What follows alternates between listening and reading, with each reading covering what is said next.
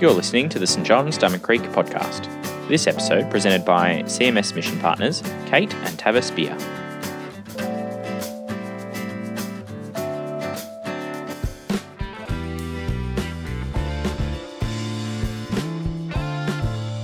The Bible reading today is from Hebrews chapter 10, verse 19 to 25. A call to persevere. Therefore, brothers, since we have confidence to enter the most holy place by the blood of Jesus, by a new and living way opened for us through the curtain, that is, his body, and since we have a great priest over the house of God, let us draw near to God with a sincere heart, in full assurance of faith, having our hearts sprinkled to cleanse us from a guilty conscience, and having our bodies washed with pure water. Let us hold unswervingly to the hope we profess, for he who promised is faithful. And let us consider how we may spur one another on towards love and good deeds let us not give up meeting together, as some are in the habit of doing, but let us encourage one another, and all the more as you see the day approaching. This is the word of the Lord. Thanks be to God. Well, we're so glad to be with you here today to open God's word together and to share how God has been at work in the Northern Territory. Just over 10 years ago, people here in Diamond Creek partnered with CMS to send us as missionaries to the Northern Territory. Throughout those years, with your support, we've been working alongside Aboriginal Christians uh, and church leaders, providing leadership development and assisting the creation of ministry resources in local languages. In those 11 years, we've lived in five homes spanning the remote community of Ngukurr, the rural town of Katherine, and the city of Darwin. And our role has taken us regularly to all the Anglican parishes in the Northern Territory, as shown on the red, by the red crosses on this map. It's been quite a journey, and we can't hope to do it justice in the brief time we have now. But we hope that as we think about God's Word together, that we can share some stories that will encourage you to continue to partner with CMS to send workers who will encourage more and more people to draw near to God with confidence, with unswerving hope, and full assurance. Well, there's been many contenders, I'm sure you can imagine, for the most adventurous drive in that 10 years. Uh, but as I read this passage in Hebrews, one in particular came to mind. I'd been asked by the leaders in the church at Minyerri to come and support them to run a kids' outreach day. It was a really exciting dream, and I was really glad to be part of it. So, the day I set out from Katherine, it was raining. Uh, the roadside was teeming with life. There was insects and birds, greenery everywhere, water beside the road. And it was really quite fun, actually, to drive through the puddles on this beautiful day. That is, until I got to the last gate before the community. As I opened, got out of my four wheel drive and opened the door to open the gate, all I could see before me was water. Is this okay? I said uncertainly to my passenger. She's a local lady from a nearby outstation. Yeah, it does this, she said. Well, reassured that it wasn't too unusual, I drove on. As the water rose up the doors, I began to frantically search my memory for any memory of dips in the road or any drops or culverts. I'm sure it's flat. Aren't we going to be okay? Well, as the water started to keep rising, and then when it went over the bonnet, I confess to sheer panic. White knuckled, I gripped the steering wheel and I prayed out loud, Oh Lord, you parted the water for the Israelites. You can do it for this truck. Well, the water dropped, the car kept going until my little truck was again on dry land. With a thumping heart, I drove on up to the church and past the first houses. The rain had stopped and there, under the little carport known as St. Barnabas Minyerri, sat four church leaders who'd gathered to pray for me. I was so encouraged and I felt so humbled by their love. And they were so encouraged. God had answered their prayer and I had come despite the rain. And what resulted was a really wonderful and fruitful time of ministry together as we planned that Kids' Day. What an act of grace that God, our waymaker, opened the way for safe travel that day.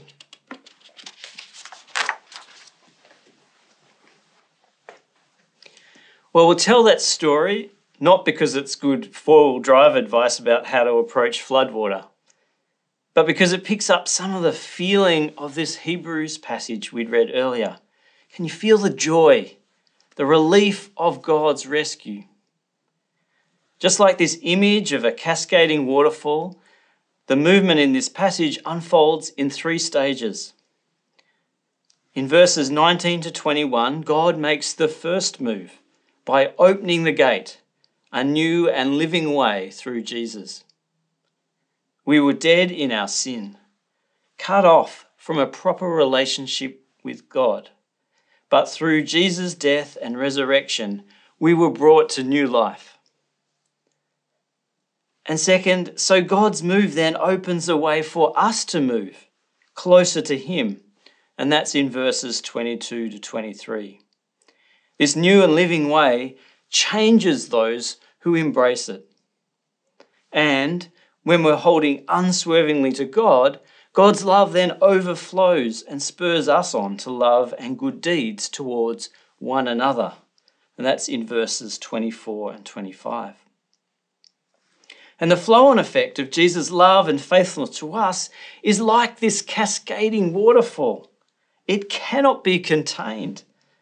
As we're caught up in God's grace, the natural overflow is to spur one another on in love and good deeds, spreading out among us so that we are all encouraged. So, we also want to thank you, conscious of the way you also upheld our ministry with your prayers and financial support. For 10 years, we regularly asked you, our supporters, to pray that God would give us safe travels on challenging roads. And God answered those prayers over and over, and sometimes in the most miraculous of circumstances. The God whom we follow is faithful and abundantly generous in answering the prayers of those who draw near. So, as many of you would know, English is not the main spoken language of many of the remote communities in the Northern Territory. So, for us, equipping leaders included supporting Aboriginal Christians to develop ministry resources in their own heart languages. We worked with leaders on many such resources, even including a whole lectionary, the North Australian Lectionary, which sets out a system of readings uh, for Sunday services that's based on the top end climate countryside, and seasons. However, the most significant ministry project we were involved in was the publication and development of the Kriol Prayer Book. We were so pleased to see it get over the line to publication at the end of last year, just before we left the Territory. So, we want to show you a short video now, uh, which has Aboriginal church leaders and others telling this story from their own perspective.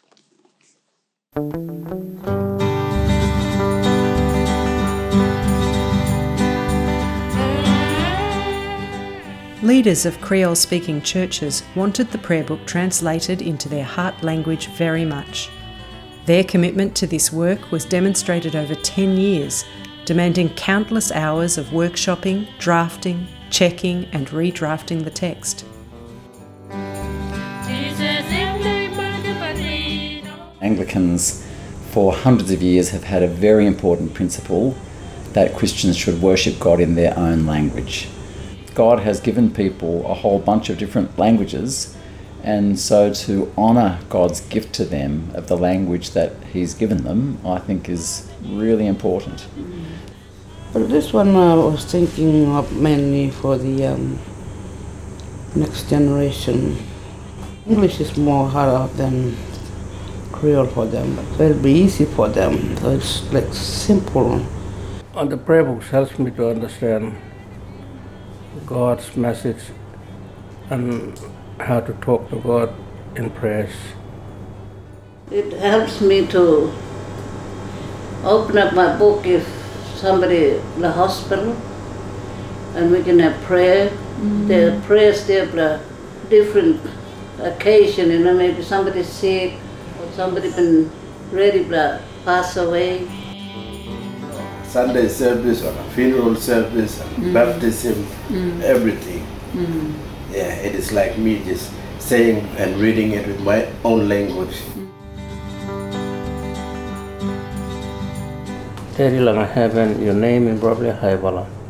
And Malabar no one day anybody got use your name no good bala way. Malabar one day you got come on and you can post long Malabar. And Malabar one day all the people here, of every country, got a hear your word and take knowledge langa you. Questions and we ask God to forgive us. We open up to Him. Mm. So this prayer of forgiveness mm. and a really strong one. Well, God himself will inside way, and himself will move in bull in Bible way. But God in Bible kind bala, and in Bible good bala, and in more they want to let him go away free. Like then I know I'm in talk, I'm in jump part now man heart, I'm in touch him when I'm in talk, God from God and light from light. You know, and I'm how I'm in got God all the time. And I'm all day that son by God. It took us a little bit long time to try to come up with words, and we done it. you know, can't get over it. You know, it's, it's so amazing. Really happy, joyful, good pinji, just unexplainable happiness that we got. There's no way, no way, no word. I will be happy to those who will be holding it and reading it and using it. And when we seen it, the like tears been come out the way, and we would thank you, Daddy God, for all that time when Kate and Tavis been work, work with us, started running 2012.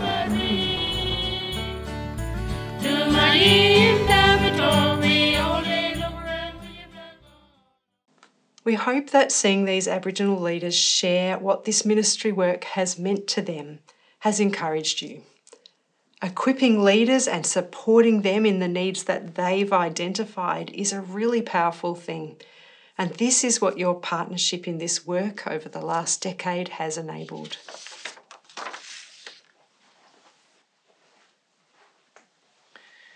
Well, another way uh, we've equipped leaders is to mentor emerging leaders. It's so encouraging to talk with those who have found unswerving hope in Jesus and are striving to keep their eyes fixed on Him and the path of life He has opened up for us. When we first met Craig, he was engaged in youth ministry.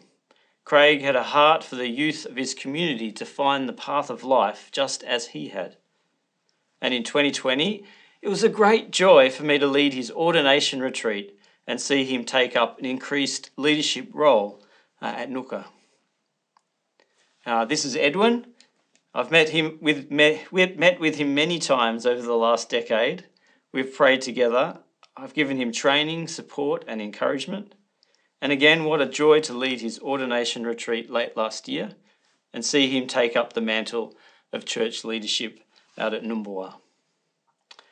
And I feel a sadness that it's no longer my role now to walk alongside them.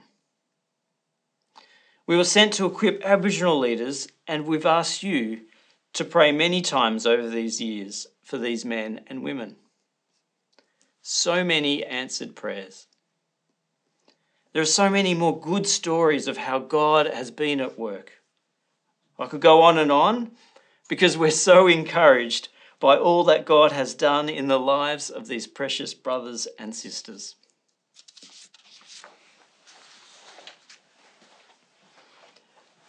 Holding unswervingly to the hope we profess is easier said than done, isn't it? Unswerving hope is such a rich metaphor when roads are muddy. In wet season, in order to stay on the road, we had to run mud terrain tyres. Their deep studded pattern, their wide footprint, gives grip in even the slipperiest of moments on the road. But as Christians, our grip on hope rests solely in the death and resurrection of Jesus. Our hope in salvation beyond this life can only be unswerving because our security is based in what Jesus has done and not in our own merit. But holding unswervingly to hope is not a solo sport. And that's why we're urged in this passage not to give up meeting together. Friends, we need each other. We must not give up trying to meet. There's been many times over the last 10 years uh, as I took pastoral visits out to remote communities to visit a leader, I might find them discouraged, ready to give up. I have to tell you the truth. Nobody's been coming to church much, or there's been a lot of fighting, or I've been so sick and I'm so tired. So I would sit and listen and seeking gently to restore to encourage them to remember that they're not alone, that Jesus is with them by his Spirit. I even developed this yarning map, which helped those conversations a lot. And often we would end up reading the Bible and praying together. Early on, I used to get quite a shock at how fast the malaise can shift. It wasn't at all uncommon for the church leader to end the prayer by saying, Right, you've got a truck, jump in your truck, Go and gather some people and let's have some fellowship together. There's a lot of power in meeting together, encouraging one another in the faith, spurring one another on in love and good deeds so that we can hold unswervingly to hope. We've recently returned to Victoria, as you know, and we can feel the pull here too. It hasn't been an easy few years here in Victoria, and we know that. So we hope that these words in Hebrews are an encouragement here too. Let us consider how we may spur one another on towards love and good deeds, not giving up meeting each other, but encouraging one another, and all the more as the day we see the day approaching. In the communal cultures of East and Southeast Arnhem Land, meeting together is an important feature of the discipling work we were sent to offer. So, over the last 10 years, we've had the joy and the challenge of facilitating a lot of gatherings for kingdom purposes. We're grateful for your prayers and encouragement for the gatherings of people for KCC. The Katherine Christian Convention has been a valued opportunity for Christians from across, the territory to gather for over 50 years. But over the last eight years, while I was chair of the organising committee, we had to negotiate some significant change in order to keep going. And I thank God that the hurdles were handled and that KCC will continue. We facilitated over 35 training events, largely through the Diocese of the NT, to encourage, train, uh, to mentor and support Christians around the territory. We ran healing groups for those who had experienced trauma, griefs, and were struggling to hold on to faith. We were even able to gather Christians in the prison for Bible study, worship services, and so that they could encourage one another in faith and spur one another on to love and good deeds. So, we're not here today to boast in all the things that um, us two, us Kate and I, have achieved, but to encourage you by reporting all the things that God has achieved really through our uh, working together in partnership. So, thank you for partnering with CMS to send us so that we could partner with the Christians in the NT so that we can all be encouraged by how faithful God is.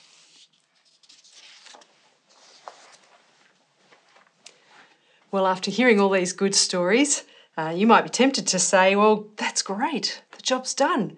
No more need for missionaries. It was a great grief for us. that in departing the territory for this next season, um, we needed to hear those who we'd served share their anxiety and their sadness as they wondered aloud who would walk with them now, who will support them now. All over the world, there are Christians who are desperately under resourced to share the hope and love of Jesus in their communities and in their heart language. There are people who don't know hope yet, who don't know Jesus has opened a way for us to draw near to God.